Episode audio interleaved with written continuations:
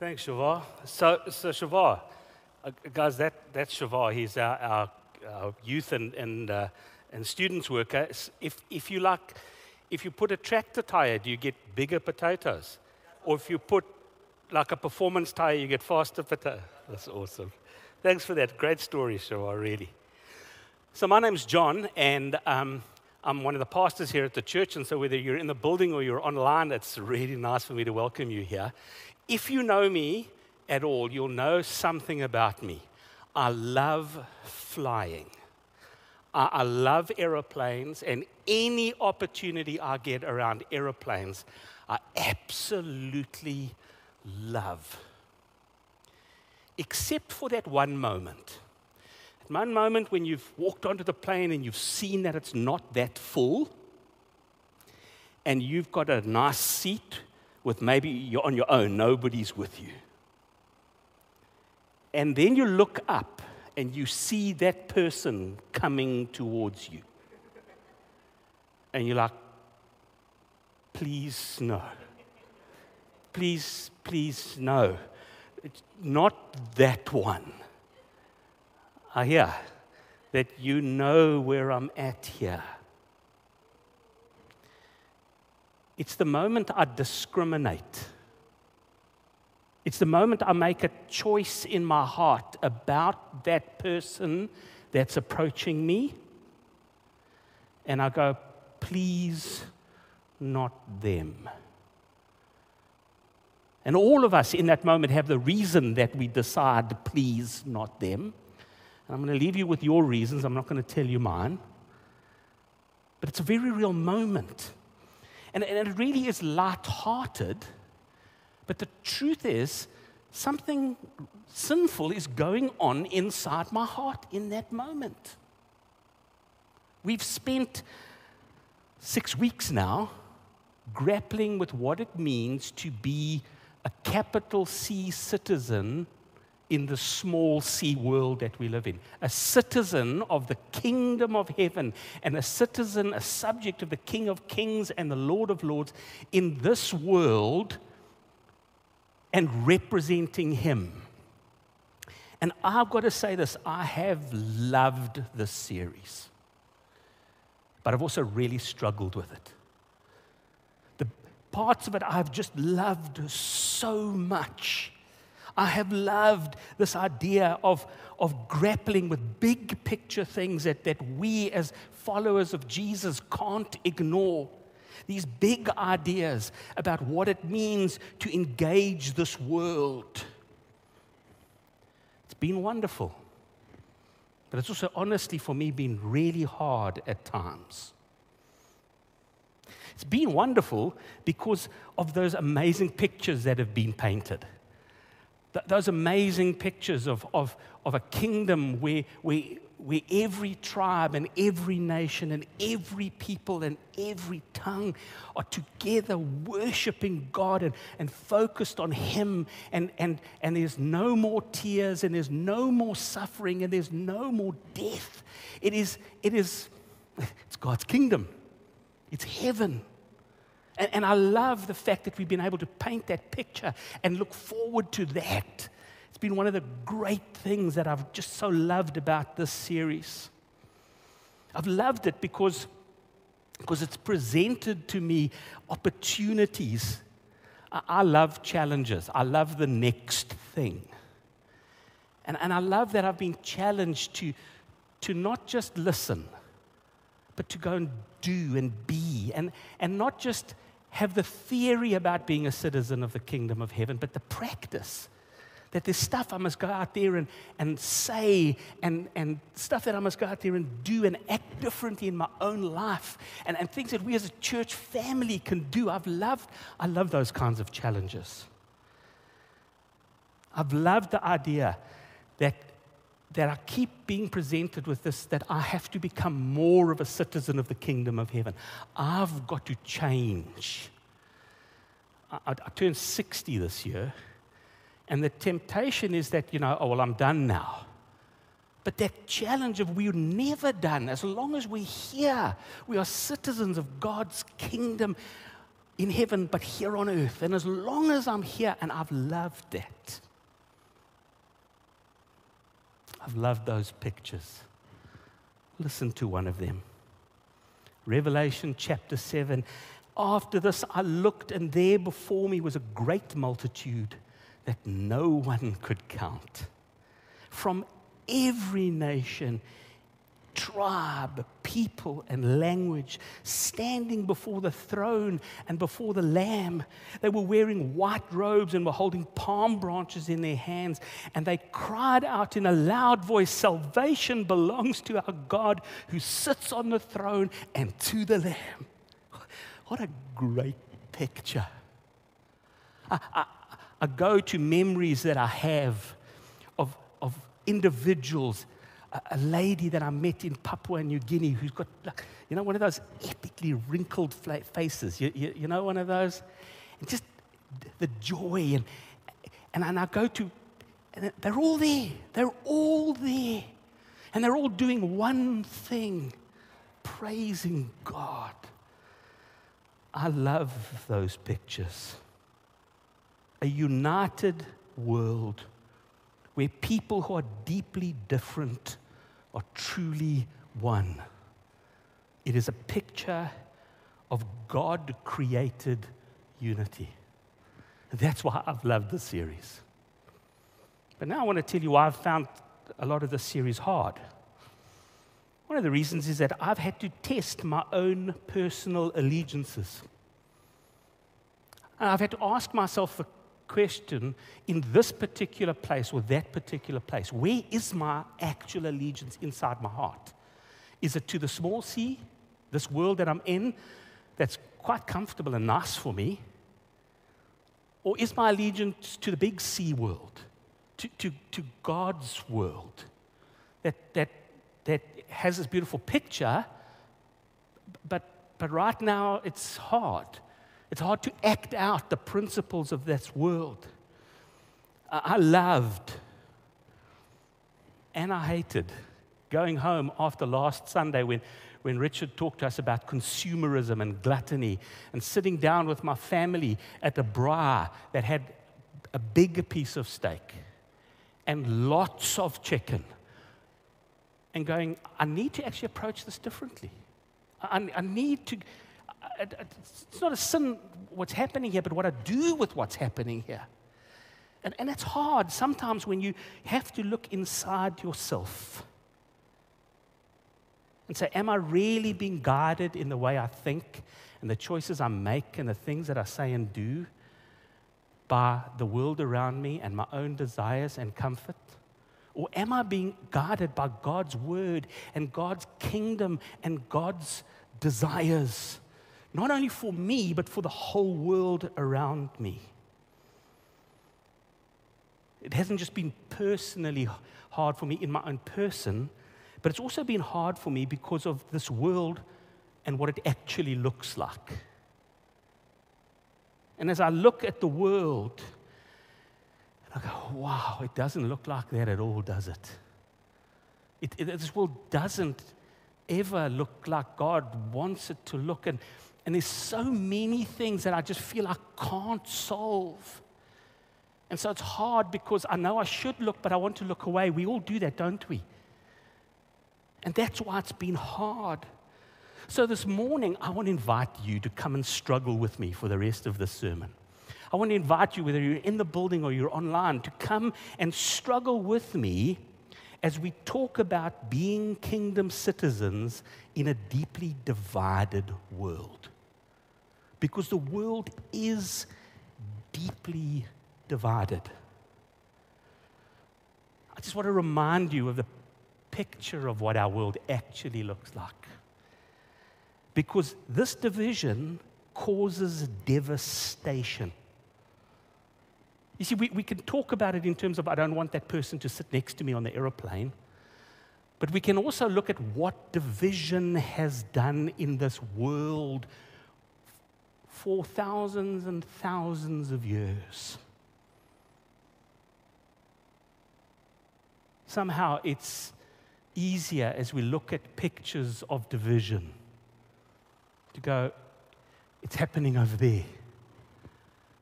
You know, when we see lines of policemen and protesters, when we, when we see pictures not only on the news, the kinds of pictures we see every day.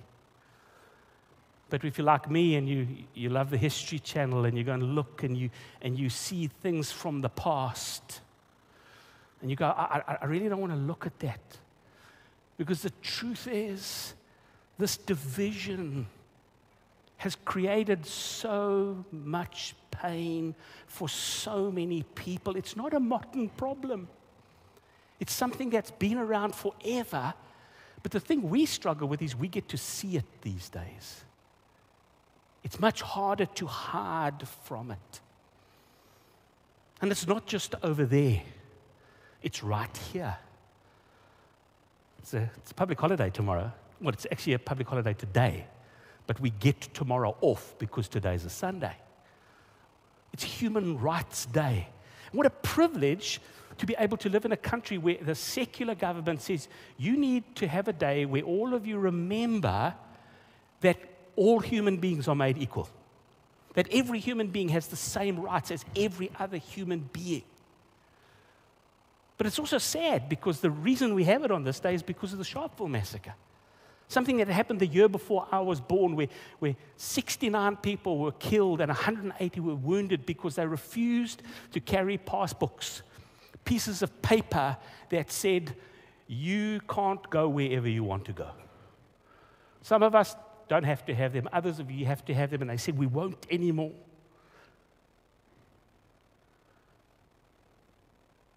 Throughout the history, not only of our country, but of our world, Division devastates. And so, how does the Bible address this issue? What is it that Scripture has to say to me about being a capital C citizen in this divided world, and especially this racially divided world? And, and I want to pick that division because it represents so many other kinds of divisions. And it seems to, to hang over not just our nation, but our world at the moment. This idea that races need to be separate. But it's not the only issue. Division is the issue, but it, but it serves as such a great illustration for all of us. You see, the temptation is to downplay the issue because words like racism don't actually appear in the Bible. All those isms, those modern sociological or political terms, don't actually, they're not in the Bible. And so the temptation is to say, well, you see, we, shouldn't, we should ignore them because they're not actually in the Bible. But the truth is, the Bible has lots and lots and lots to say about those kinds of things. It just doesn't use the words that we are used to. And so, what does the Bible have to say about this issue of diversity in the world, or of division in the world? First of all, God's kingdom is a place of both diversity and unity. So, so, when it comes to looking at division in the world we live in, we have to look at it in the light of what God's word says about his kingdom. And it says so very clearly all over God's word that God's kingdom is a place of epic diversity and perfect unity. It was in that passage that we, we read earlier, and it was very specifically named.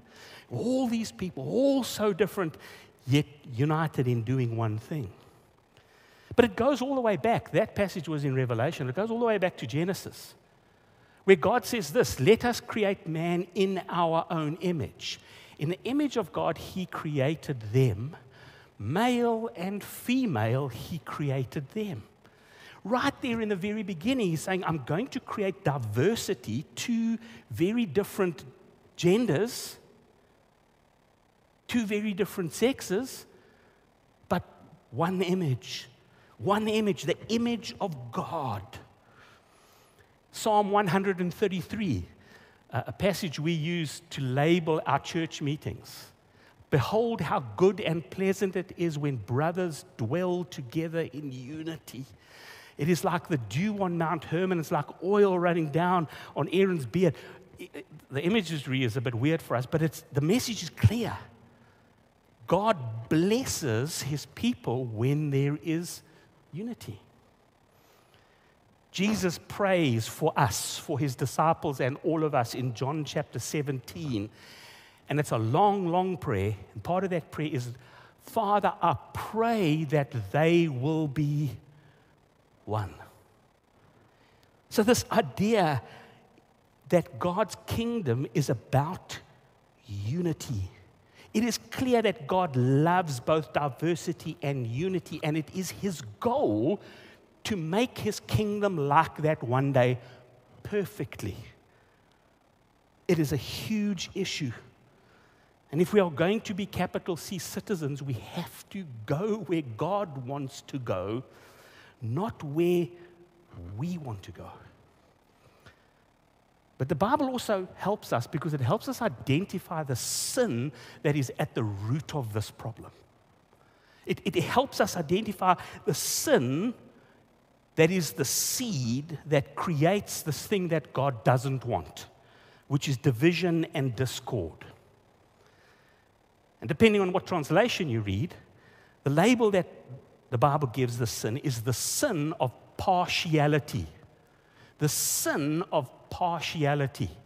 Some translations you say this, the, the, the sin of discrimination, or the sin of judgmentalism, or the sin of division. The sin of partiality, which says, I am towards one person over another person for a specific reason. I'm for one person over another person for a specific reason.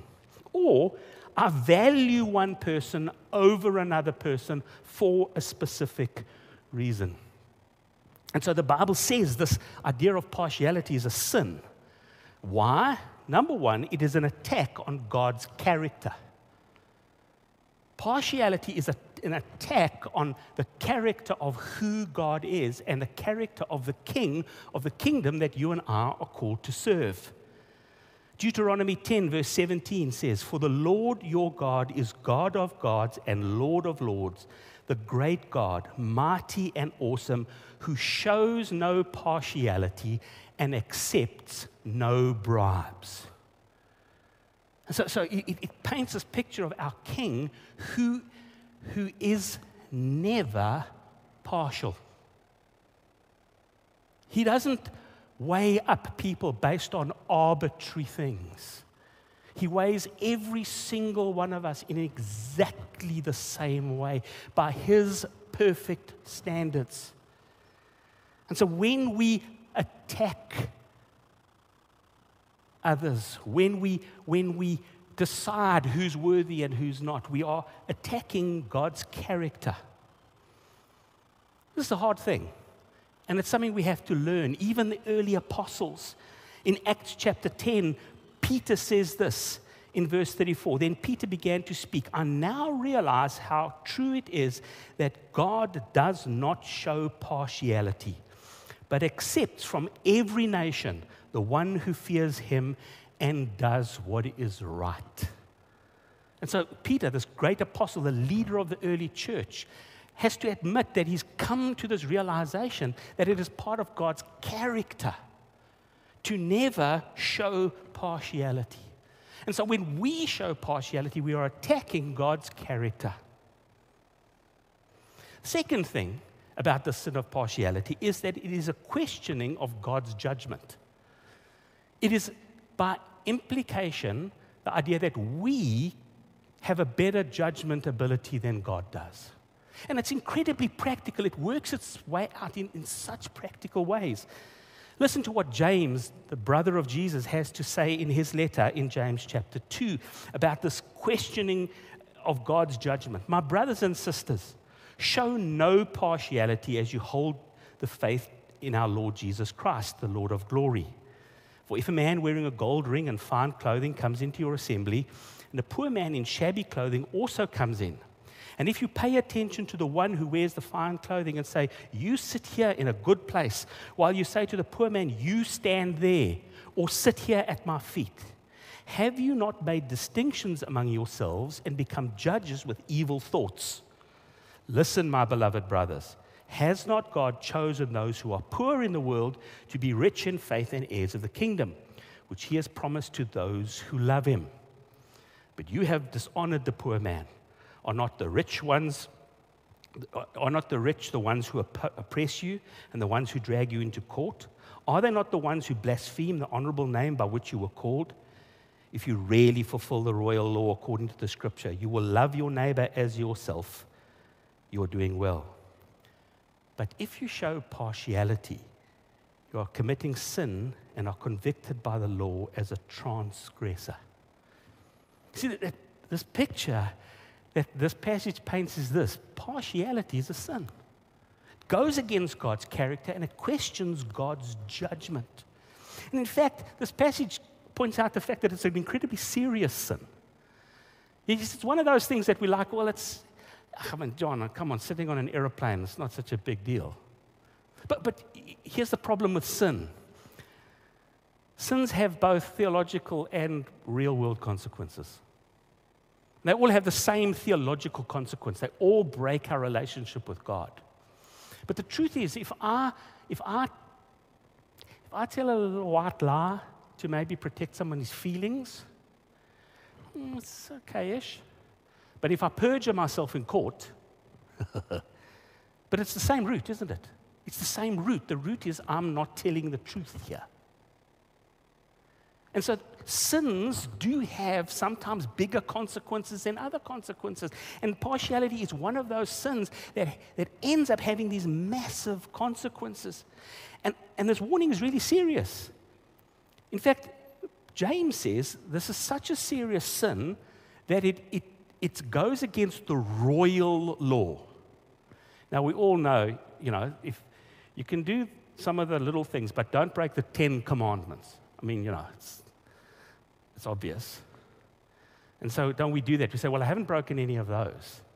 But there are laws that are above the Ten Commandments. It's the royal law. Love the Lord your God with all your heart, soul, and strength, and love your neighbor as much as you love yourself. Bible says if we keep those two laws, we keep all of the rest. And James is saying this is such an incredible sin that we go against the royal law. We question God and we become judges. And we say to people, You're not worthy, and you are. James goes on to say, Not only do we judge, but we empower the powerful and disempower the powerless. powerless. These rich people that you're trying to put next to you and give a nice place, they already have power out there. They already have it. They're the ones that are, that are creating issues in our society, says James. Don't give them the same power here. Show them that they are the same. And those who are powerless, show them that they are the same in the eyes of God. Let's go back on that aeroplane. What is it that happens when I'm sitting there? First thing that happens is, in fact, I'm putting myself first. Here I am on an aeroplane, a privilege that most people don't get in this world. I'm going to get to fly somewhere. This is amazing. But I want to do it on my terms. I want to be comfortable. I want to have something that somebody else doesn't have. The first thing is I'm, I'm saying this is about me. It's not about everybody else. I'm assigning arbitrary value. I'm not going to tell you which kinds of people are, I'm worried about when they approach me. But it's based on things that I like or dislike in this world. Which are yours? And sometimes it's based on the weirdest things. And sometimes it's harmless, or supposedly so. I mean, we all know that men are better drivers than women, except they're not.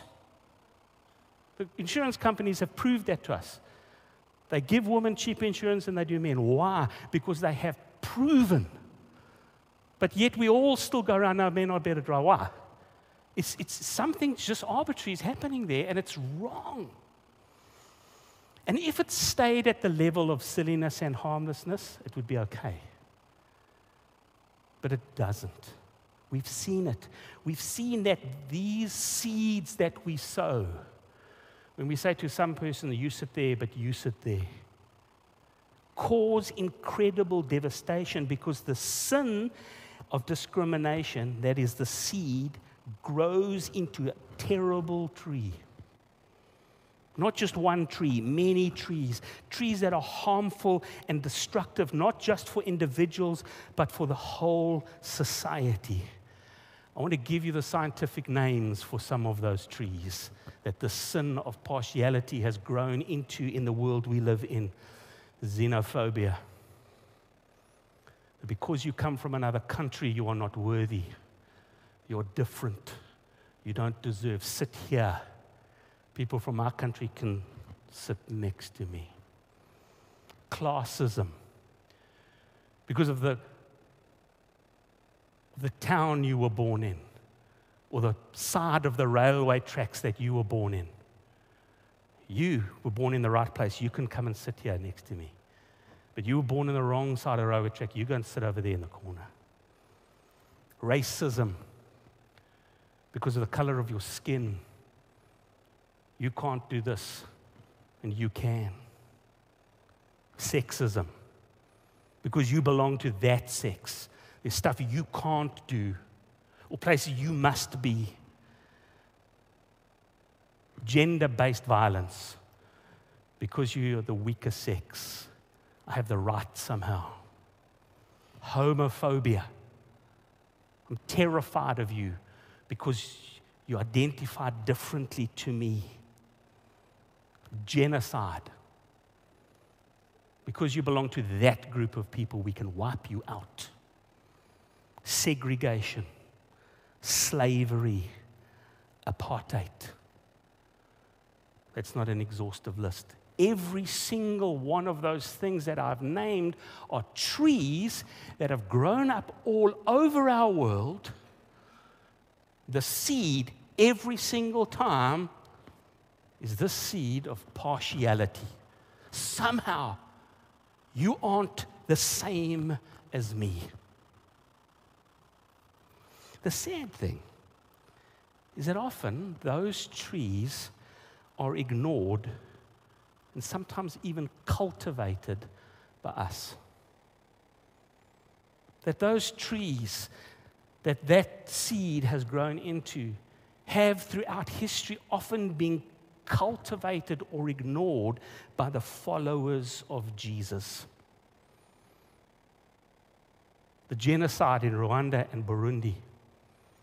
Those two nations were one of the most churched nations in Africa.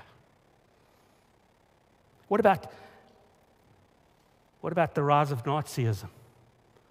Where, where the church became divided and there were part of the church was pro Hitler and part of the church was anti Hitler.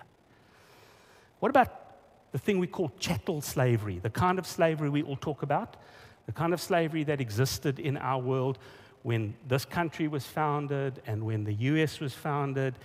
That kind of slavery that says one human being can own another human being. That we can take you against your will from wherever you live and we can move you somewhere else and you can belong to us. The church empowered that. There are whole denominations that were created in order to defend that practice. We, we, we know it in our own country, in the history of apartheid, that there were those of us inside God's kingdom that were going, well, it's not great, but it's okay for this and this and this reason. And if you look at every single one of those trees, they have the same story behind them. The same story that says somehow you are different to me and therefore you must be treated differently. So, how is it that we are able to be capital C citizens in this racially divided world? What is it that God is asking us to do? Well, firstly, He's asking us to destroy the seed of partiality in our own lives. And the way we do that is to acknowledge what the gospel is. Acknowledge that Jesus came here to earth to die for people from every nation, every tribe, every tongue, everybody. That this, this gospel is about God so loving the world. And this gospel is about a day when every tribe, every nation, every tongue, we've got to put the gospel first. And we've got to, in that process, be able to examine our hearts. Am I being small c here or am I being big C here? Am I being honest as I look at scripture? And for me, one of the great values has been inviting other people into the conversation. Because if you're anything like me, your life is full of blind spots. Your life is full of things that go, well, it can't be that bad because it's never felt like that for me. But then I talk to somebody else I remember learning from Martin Koopman, one of my first real, real, proper friends of another race. And, and his pain of not being able to go to the movies with me just because he couldn't get on the bus like I could. Being able to learn, but not just from other people, but from God's word, and be able to sit down with other people and say, I see God's word saying this because of my history. How do you see that? What does that passage say to you because you're so different? We can destroy these seeds by allowing Scripture and God and one another to examine our hearts and be honest about what we find there. But you see, we can't just stop there. Often, we as followers of Jesus, especially in our tradition, we want to stop there. We want to say it's all about me fixing my heart. It's not.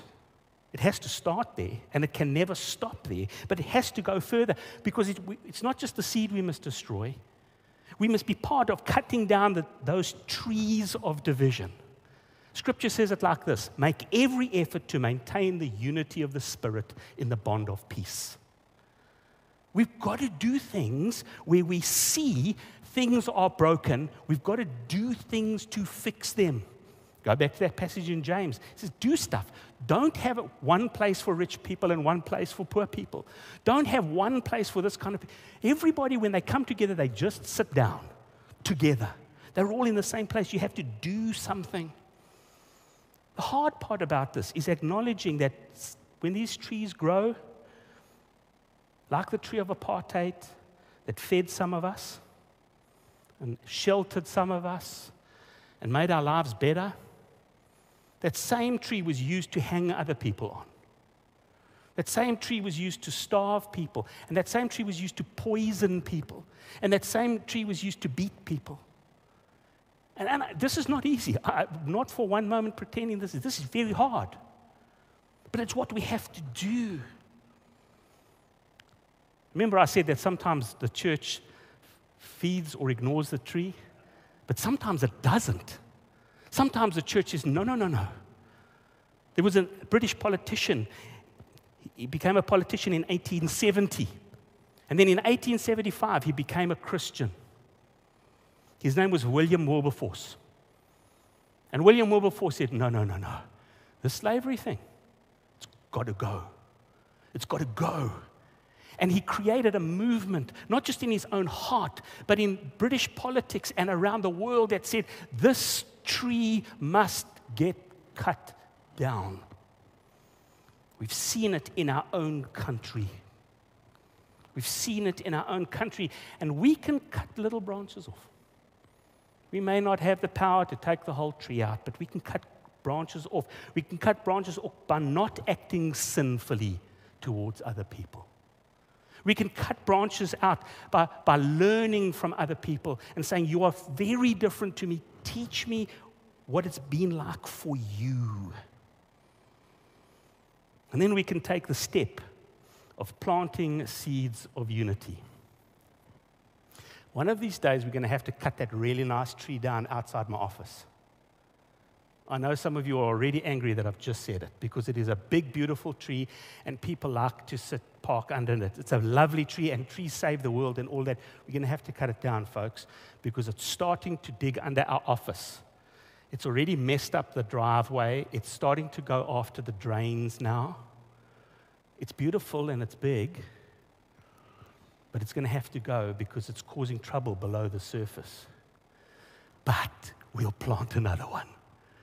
You see, we're not going to leave it bare. We're going to plant another one there. And you and I are called by God to plant seeds of unity. And this passage we read gives us the clue of how to do that. Love your neighbor as much as you love yourself. That's what James says. He says, if you want to get rid of this division, love your neighbor as much as you love yourself. We have to learn to love people, though. Have you ever noticed that? We have to learn. There's an incredible opportunity in our church called the Justice Journey at the moment. And you can sign up for it. It's, it's an incredible journey where you can sit down with neighbors that you may not normally have sat down with and say, Teach me how to love you. And, in the, and, and while that's happening, I'm going to teach you how to love me. And when we do that, not only do we plant a seed, but we begin to cultivate it. Give me some of your fertilizer. You see, the truth is, proximity destroys partiality. I'm telling you, nothing fixes this like getting close to people. It's why you got saved because you got close to Jesus. There came a moment where you said, I actually need this. And when I'm prepared to get close to people, when I'm prepared to look down that aisle and go, I don't want this person next to me. And then they come and sit some of the best conversations I've ever had on aeroplanes have been with people I didn't want next to me. Because I discovered who they were as human beings. They weren't anymore that huge person. Nobody wants that oke six foot nine because he's just, his elbows are everything, but he's a human. Why do we have to do this? because we are capital C citizens in a small c world. And God's passion and desire is that people from every tribe, every nation, every tongue, everybody will worship Him in spirit and in truth. Let me give you a picture. And as I paint this picture for you, I'm going to invite the worship team to come forward. Galatians chapter 3, verse 26. So in Christ, you are all children of God through faith. You are all children of God through faith. For all of you who were baptized into Christ have clothed yourself with Christ. All different, all one. Christ around us. There is neither Jew nor Gentile, neither slave nor free, nor is there male and female, for you are all one in Christ Jesus. If you belong to Christ, then you are Abraham's seed and heirs according to the promise. Lord, what a, what a big C world you have painted for us.